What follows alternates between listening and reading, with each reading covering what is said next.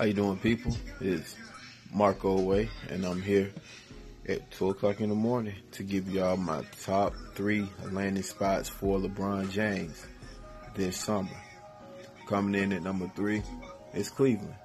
I think that LeBron James should stay in Cleveland, continue to pursue winning rings in Cleveland, and I think that he should try to help develop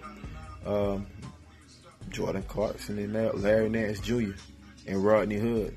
I think that those 3 guys could play a big part in LeBron winning a ring next year, alongside with Kevin Love, the number 8 pick in the draft they have. And if they decide to go out and get somebody in free agency, I think that would be a good little combination. My number 2 spot, I would have to say San Antonio. I mean, I would like to see LeBron in his career, if he decides to leave Cleveland, I would like to see him in his career in San Antonio, being coached from one of the greatest coaches in the world, Greg Pop, playing alongside with Kawhi Leonard and LaMarcus Aldridge, if Kawhi decides to stay.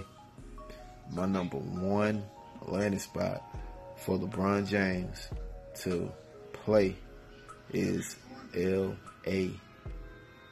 Lakers. Why not?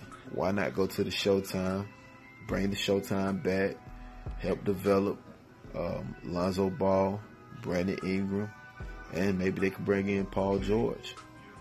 Now, that'll be some tough stuff going on in the West.